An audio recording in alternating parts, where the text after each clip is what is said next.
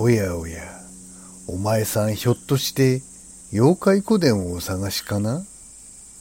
あそこはなかなかわかりにくい場所にあるんじゃ。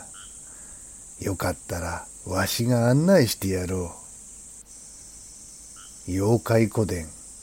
このポッドキャストはたくさんの妖怪の中から毎回一つの妖怪を取り上げてどんな妖怪か紹介し誰も聞いたことのないオリジナルストーリーが聞けるそんな番組。それがこの妖怪古典なんじゃ。さあ着いたわい。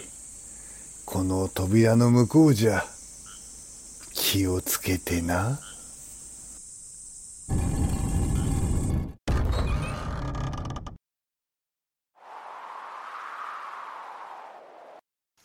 砂かけばばあ砂かけばばあは奈良県兵庫県滋賀県に伝わる妖怪。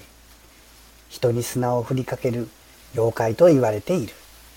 しかし誰も姿を見たことがないとされ古典の絵巻などに描かれていないため姿形は不明とされるかもしくは姿を持たない妖怪とされている。自分の醜さを嫌って姿を人前に表さないという説もある。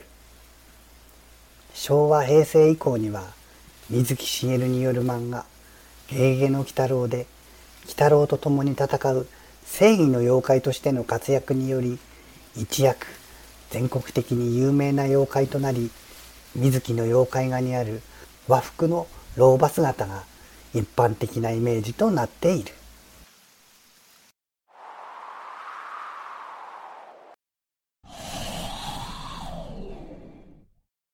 ここはとある奈良の神社である。二人の男女が神社の境内を歩いていた。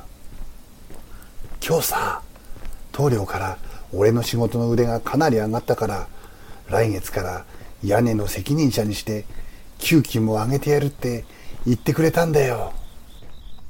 ええー、本当？よかったわね。ねえねえあんた。そうしたらそろそろ私たちも身を固めてもいいんじゃないかい？ねえねえってば。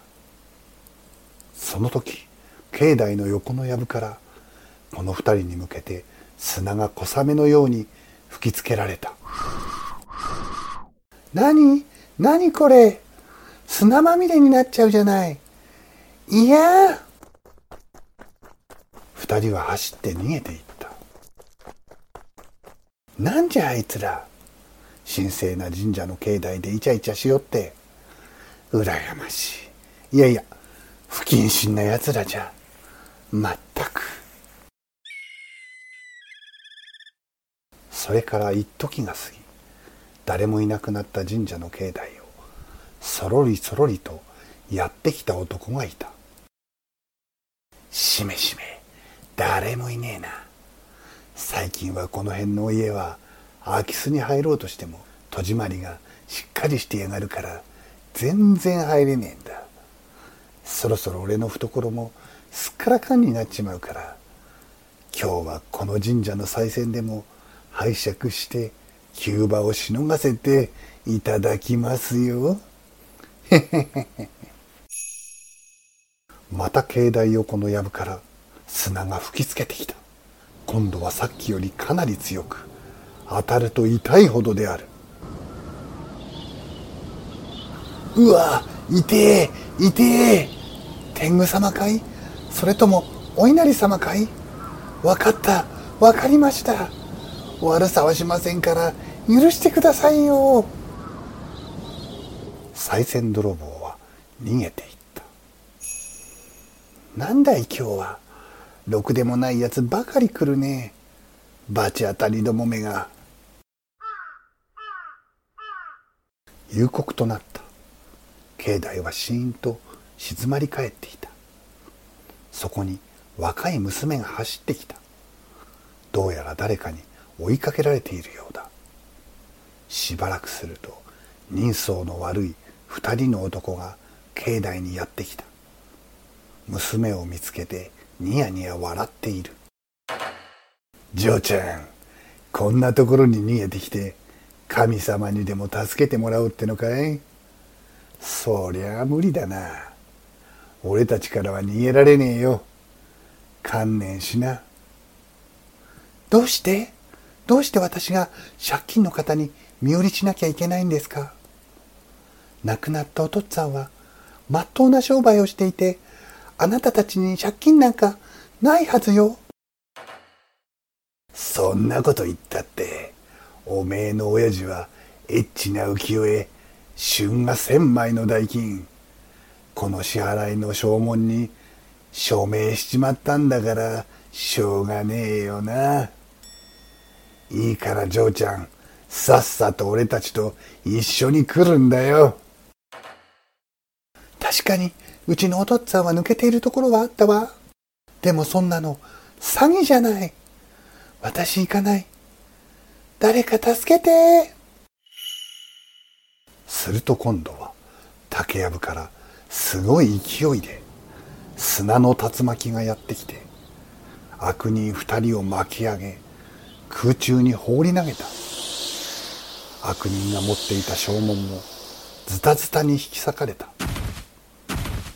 地面に叩きつけられ腰や肩を痛めた悪人二人は規制を上げて逃げていった。神様私を助けていただいてありがとうございます。これからはもっとお参りに参ります。娘は神社で深々と頭を下げると帰っていった。いやよかったよかった。かわいい娘を助けられてこの間鳥取砂丘に行った時に教わった必殺技サンドストームが役に立ったわい。でもわしもずっとこの竹やぶにいるのは飽きてしまったの。誰かわしをハラハラドキドキの冒険に連れて行ってくれる殿方でもおらんかね？この際じいさんでもいいからさ。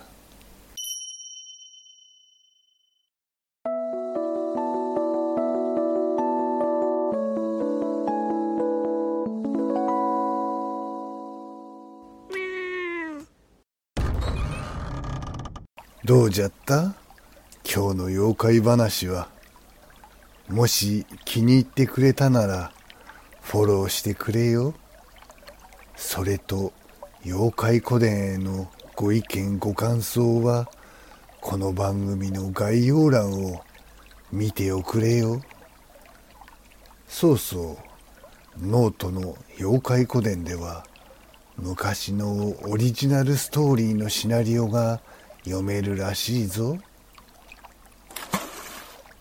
ポッドキャスト妖怪古典の新しい話は毎週土曜日午後5時に公開になるらしいからよかったらまたここに聞きに来ておくれよ。